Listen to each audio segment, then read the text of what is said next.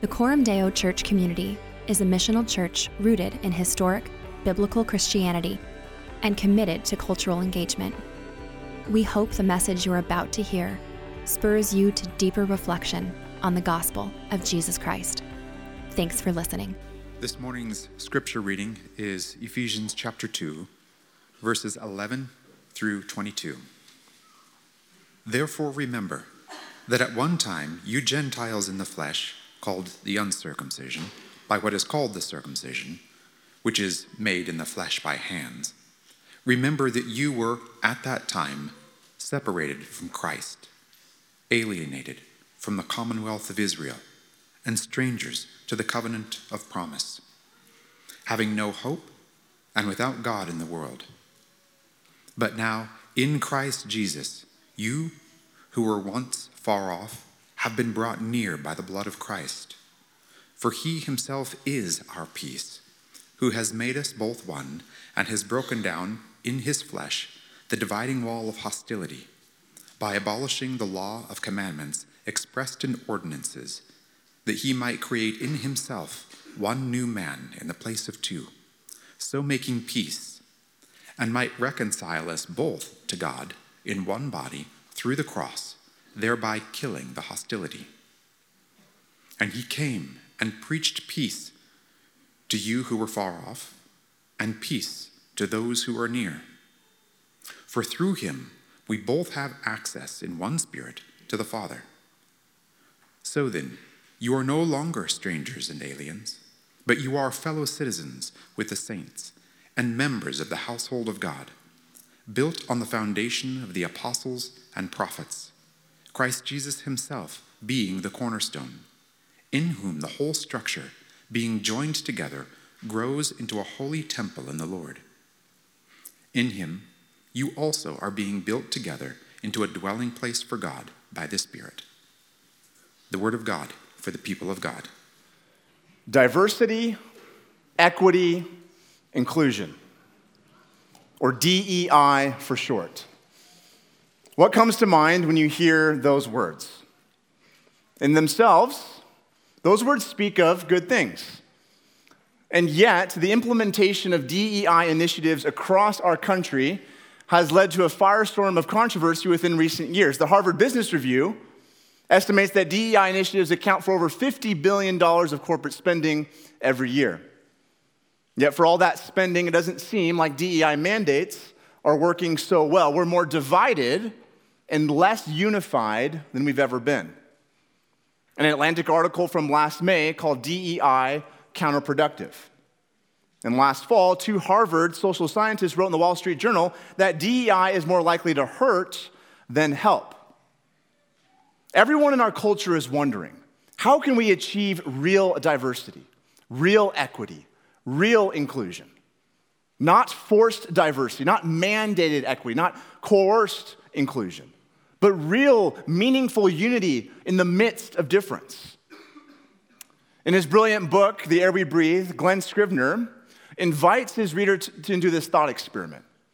He asks the reader to imagine the ancient philosopher Plato on a debate show. And the statement Plato has to debate is this some lives are worth more than others. To which Plato responds, What's the debate? Of course, some lives are worth more than others. See, for Plato and for most thinkers throughout human history, the idea that certain people were better or worth more was considered obvious, normal, good. The elite hung out with the elite. My people group is better than your people group, and that was that. What we consider inequality and disunity was normal. So, what changed? Why does pretty much every modern person value diversity, equity, and inclusion? Well, the Bible, the gospel, Christianity. Regardless of how you might feel about corporate DEI policies today, the recognition that inequality and discrimination is wrong is a deeply Christian value. In fact, its roots are right here in the book of Ephesians. God's heart for his church is that every tribe, tongue, and nation would be united around the gospel. God's heart for his church is that racial division and strife would be done away with. And God's heart for his church is that he would take different people, different racially, socially, economically, politically, and unite them to one another because they first have been united to Christ. Now, I'm not even five minutes into the sermon, and let me name two things that are happening in the room right now. First, I have your attention. And second, anytime discussions about diversity or race or unity come up in the church, some people get really, really excited and some get really nervous. For those of you who are excited, this issue is really important to you because you want to see the Church of Jesus Christ thrive in its calling to be the multi ethnic family. And for those of you who are nervous, the concern is that is the church capitulating to the culture's agenda? Have they gone woke? Well, don't worry, hang with me. Wherever you are in your journey with Jesus, I'm sincerely glad you're here. If we haven't gotten the chance to meet, my name's Aaron, and I have the joy of getting to be a part of the team here at Coram Deo. And in Ephesians 2, the scriptures give us a vision for real, meaningful unity. In a world that is hungry for unity, we need to understand where unity comes from and what the point of it is. We need to see how the gospel leads to real, meaningful unity. And I want to show you this in four movements. The prerequisite for unity, the problem for unity, the power for unity, and then the purpose for unity. Or to put it more succinctly, prerequisite, problem, power, purpose. So, first, the prerequisite for unity. Therefore, remember, verse 11, that at one time you Gentiles in the flesh, called the uncircumcision by what is called the circumcision, which is made in flesh by hands, remember that you were at that time separated from Christ, alienated from the commonwealth of Israel, and strangers to the covenants of promise, having no hope and without God in the world. Verse 11 begins with the word therefore. And you might have heard someone say, whenever you see the word therefore, you should ask, what's it there for? Kind of cheesy, but super helpful. In other words, to be a good Bible reader, you need to develop the skill of understanding how sentences and paragraphs relate to one another. See, to be a skilled Bible reader, you need to ask questions like How does this paragraph relate to the paragraph that has come right before? So when Paul says the word therefore here in verse 11, he's referring to everything that he just talked about in verses 1 through 10.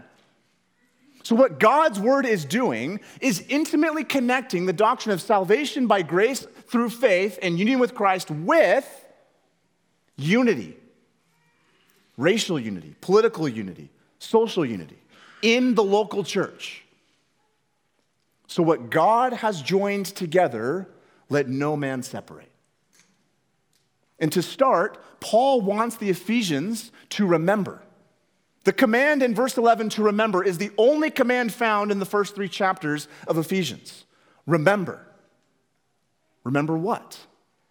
Well, the text tells us, verses 11 and 12, it says, You Gentiles, meaning those who are not Jewish, which I assume is most of us in the room, that you Gentiles were separated from Christ, alienated from Israel, strangers of the covenants without hope and without God. In other words, remember what it was like before union with Christ. See, the prerequisite for unity is that we remember the gospel. We remember that you're not here because you're smarter, wiser, or better than the person sitting next to you. You're here because of God's abundant, rich mercy. He's the one who made you alive with Christ when you were dead in your sins. Remember that. This is what Paul is saying, and this is the prerequisite for unity. Because remembering grounds us, remembering humbles us, which leads to the problem for unity. Now, what is the problem? In other words, what prohibits unity amongst different kinds of people? Well, the text is going to tell us twice. First, verse 14. For he himself is our peace, who has made us both one and has broken down in his flesh the dividing wall of hostility. And then 16, and he might reconcile us both to God in one body through the cross, thereby killing the hostility. Hostility.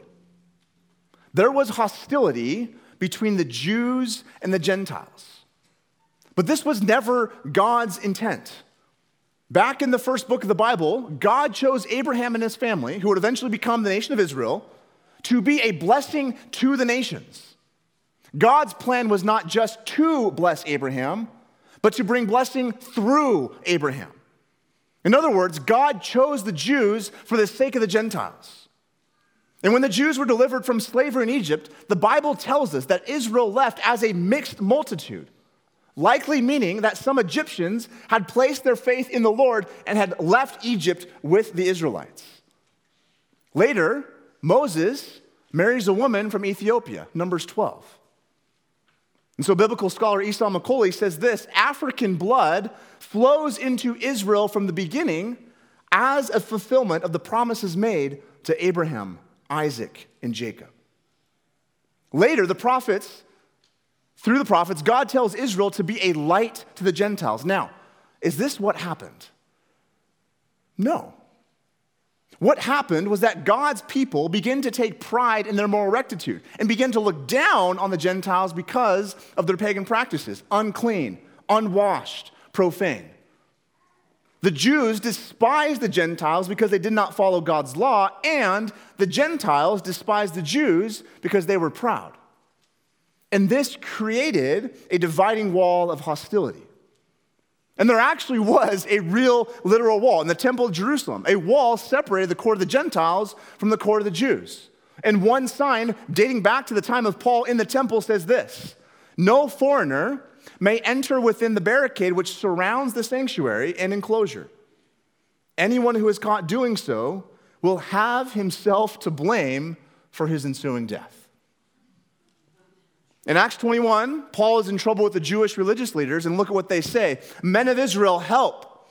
This is the man, Paul, who is teaching everyone everywhere against the people and the law and this place. Moreover, he even brought Greeks into the temple and has defiled this holy place.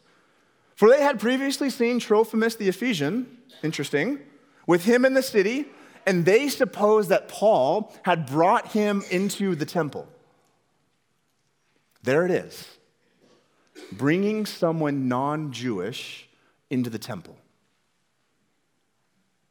In other words, the Bible is full of religious people using religion to exclude those who don't look the same, think the same, act the same, or have the same political views. What about today? If Jesus were here today, what would he say? Who are we to build up walls when the Prince of Peace has torn them down? See, let's be real clear about what Paul is addressing. Paul is addressing hostility in the church between two groups of different people, different races, different socioeconomics, different politics. The dividing wall was political, cultural, and racial. And this was and is a problem still today. Today, hostility manifests itself in tribalism. Tribalism is building a false notion of community around what someone is against. Tribalism says, These are my people because I'm against those people. They are against those policies. See, this is what ends up happening.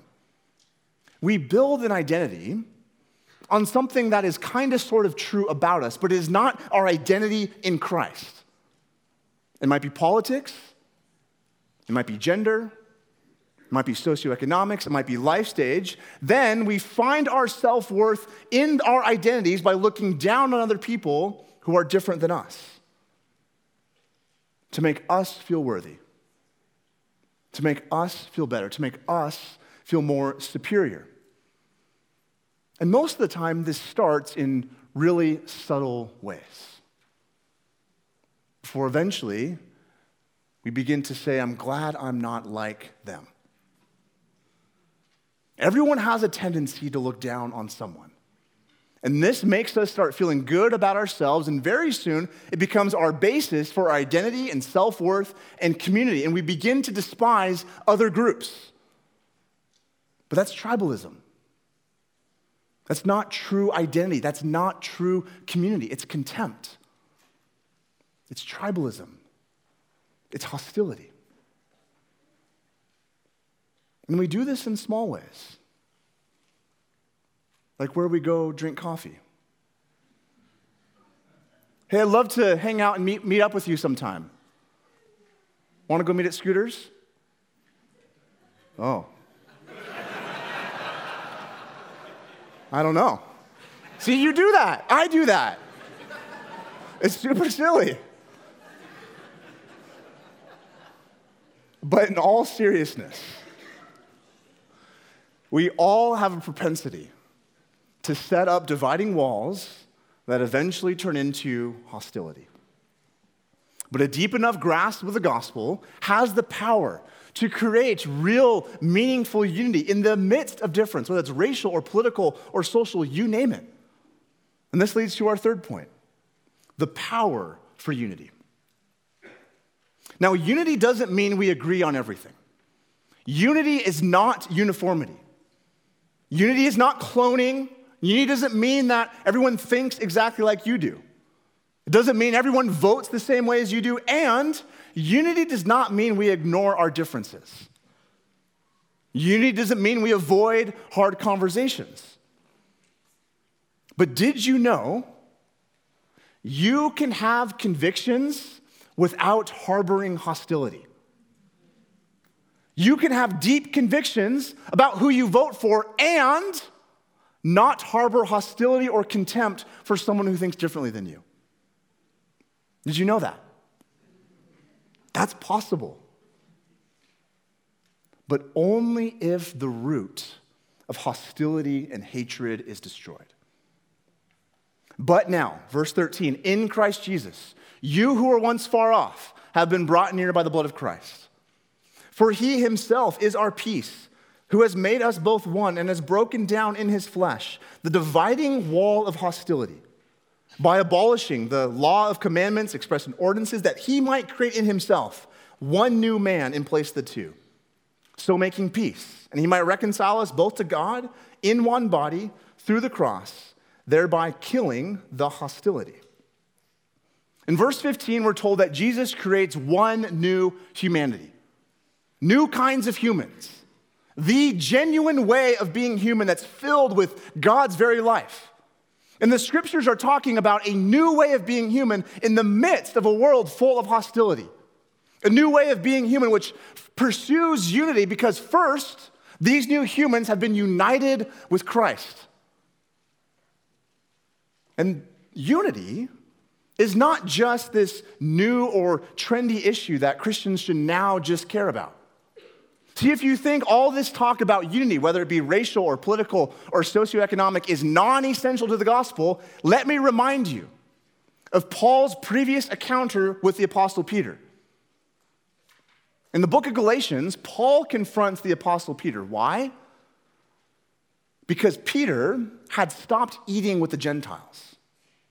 He had divided himself from the Gentiles and had fallen back in the old humanity pattern of division and disunity. But what does Paul say to Peter in the book of Galatians? Paul doesn't tell Peter, hey, stop being a racist. What you're doing is racist. What you're doing is full of prejudice. Paul doesn't say that. Paul says to Peter, you are not walking in step with the truth of the gospel. Peter, you don't understand the gospel. You haven't applied the gospel deep enough to address the division to which you are propagating. Peter's disunity was a gospel issue. And in the generation to follow Peter and Paul, these new kinds of humans were called the third race.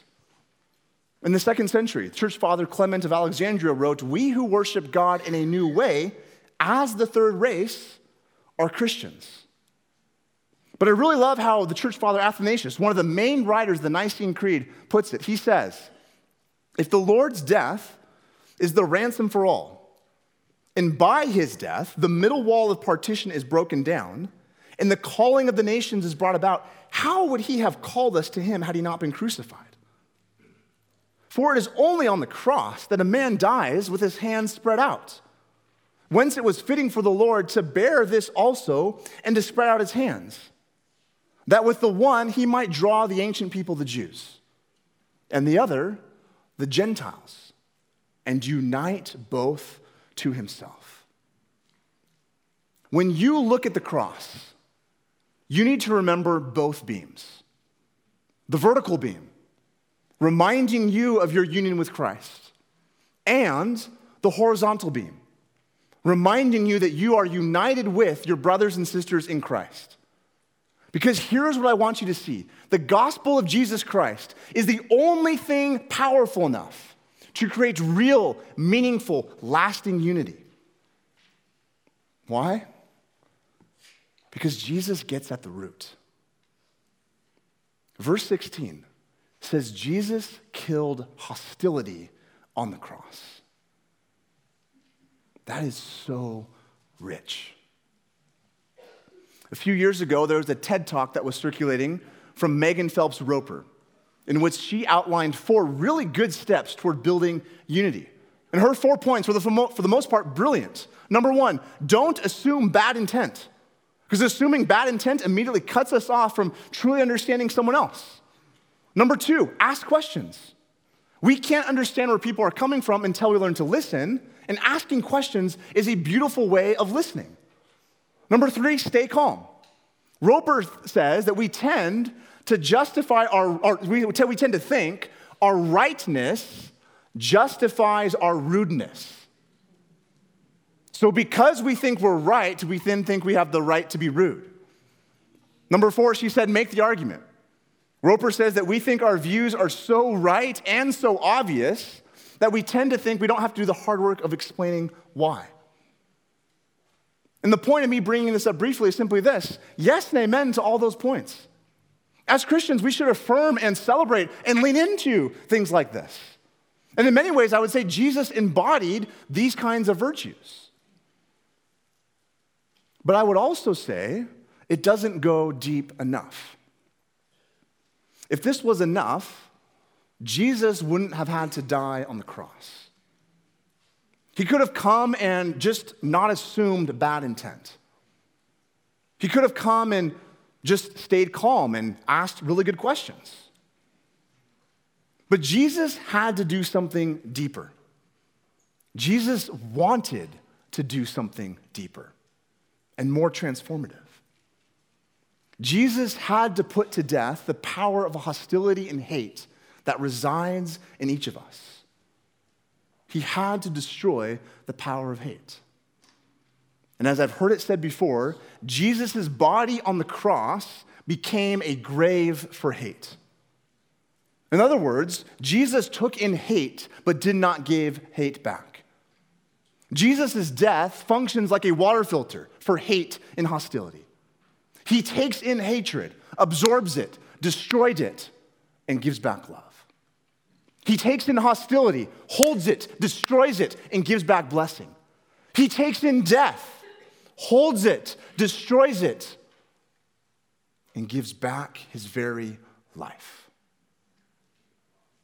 Jesus' body on the cross became a grave for hate. Meaning, Jesus' death wasn't the only thing to die on the cross. The power of hate died when Jesus died. The power of hostility died when Jesus died. Jesus died by hate to kill hate. Or, as one commentator puts it, Christ in his death was slain, but the slain was a slayer too. But the slain was a slayer too. The scriptures are saying that if you take the gospel and the power of the cross out of the equation, you have no power to see the unity that your heart is longing for. The best you can do is force or mandate unity. And there is a significant segment of our culture and the church that is attempting to build unity without the power of the cross. And there's a significant segment within the church that is attempting to minimize the importance of the type of unity the cross accomplishes. And both camps are void of the power of God. And in doing so, miss out on the purpose for unity. See, we've looked at the prerequisite for unity remembering the gospel. We've looked at the problem for unity hate, hostility. We've looked at the power for unity, the cross, the gospel. But last, I want us to see the purpose for unity. What is the purpose for unity? Take a look at 17. And he came and preached peace to you who are far off, and peace to those who were near. When Paul says far off and near, who is he talking about? Who are the far off? The Gentiles. Those who did not have God's law and promises. They were without God. And who are the near? The Jews, Israel. Those who had God's law and instruction. Those who thought that they were living for God, but actually their religion was just a foil. And the gospel says that both the near and the far, the religious and the irreligious both need the gospel. And if you've been around Coram Deo for any length of time, you'll eventually hear us talk about two kinds of lostness. And it's passages like this that undergird that conviction. Both those who are far off, they have no conception of who God is, no understanding of the Bible and what it means to follow God, and those who are near. They grew up in church, they know some Bible stories, both groups need an encounter with Jesus. And the text is saying that it is very possible to have a deep background in history of doing churchy things and not know Jesus. And like I said last week, some of you need to get in the wheelbarrow. Some of you need to surrender to Christ and decide to follow him. Because his goodness and grace is chasing you down. And God has a greater purpose for you than lifeless religion. And God has a greater purpose for you than you just simply living for yourself while you use religion as a facade. Because check out what Paul says next in verse 18. For through him we both have access in one spirit to the Father. So then you're no longer strangers and aliens, but you are fellow citizens and members and fellow citizens with the saints and members of the household of God, built on the foundation of the apostles and the prophets, Christ Jesus himself being the cornerstone in whom the whole structure, being joined together, grows into a holy temple in the Lord. In him, you are also being built into a dwelling place for God by the Spirit. Jesus has torn down or demolished the dividing wall of hostility. But Jesus doesn't just tear down. Much of our society specializes in tearing things down, especially in conversations with race and ethnicity. Tear down institutions, tear down monuments, tear down people. Max Horkheimer was one of the founders of what has become to be known as critical theory. My email, by the way, is bob at cdomaha.com.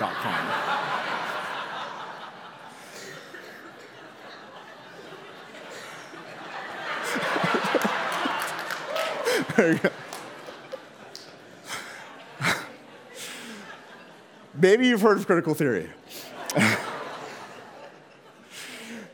In 1937, Horkheimer wrote, "A critical theory has no specific influence on its side except concern for the abolition or destruction of social injustice." On one level, that sounds great. Christians should be about fighting and abolishing injustice. But if all we're doing is tearing down and demolishing, what are we left with? Jesus doesn't just tear down and deconstruct, Jesus builds something new and whole. In fact, Jesus is the key foundation piece of the whole project. He himself is the cornerstone. And what he is building is a new house, a new temple. See, we need to hold two things together here. On one hand, the text says that Jesus killed hostility, past tense. And the text says we are being built, present tense, into a holy, unified temple for the Spirit of God. Now and not yet. Unity is a work in progress, it's not instant. We can't over idealize unity.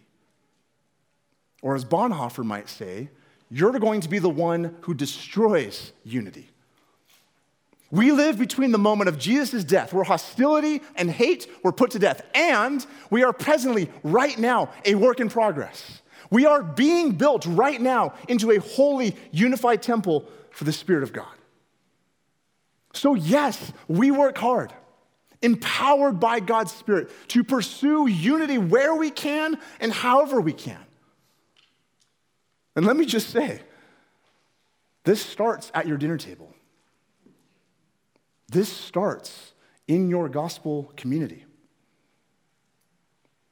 And in the meantime, we wait. We long for more. We long for the day when every tribe, tongue, and nation is gathered around the throne room, praising and singing, Holy, holy, holy is the Lord God Almighty. See, friends, a unified church is a dwelling place where the Spirit of God longs to be. This is the church Jesus longs for. When the people of God are unified in Christ, God's Spirit is tangibly present in a profound way. His presence is thick when His people are pursuing unity. And you won't fully experience the Spirit of God if you only hang out with people who vote like you, look like you, and agree with you on everything. And here's what I know about you if you're a follower of Jesus you deep down long for more of the Spirit's power and presence in your life. You desire to live the kind of life that can only be explained by God's Holy Spirit. Deep down, both what you really need and what you want is a move of God's Spirit to experience and know and taste and see that God is as really good as His Word claims to be. And you long for the renewal and reconciliation that the Spirit can bring to your life, to your family, and to our city. And the Spirit is beginning and continuing that work right here in His church amongst the people of Cormdale. Unity and renewal starts with the people of God marked by the Spirit of God. And this passage is in many ways about God's Spirit meeting his people at the intersection of their lives and the places of relational pain and disunity. The Spirit wants to meet you at that intersection where your life and relational disunity are present. See, the Spirit wants to move amongst a unified people in Christ. The dwelling place for the Spirit is the purpose. God's Spirit is the point. So, where's the division? Where is the place of pain? Because the Holy Spirit wants to be there. The Holy Spirit is there. And the Spirit wants to bring renewal and unity and hope to that place. So, Lord, we ask. We ask that you would do that work. Holy Spirit, you would come and you would fill and you would enliven and you would continue that work of bringing unity amongst your people. Holy Spirit, we long to see and experience more of your presence and power in our lives. So forgive us for all the ways that we tend to harbor hostility or hatred or even bitterness and contempt in our own hearts.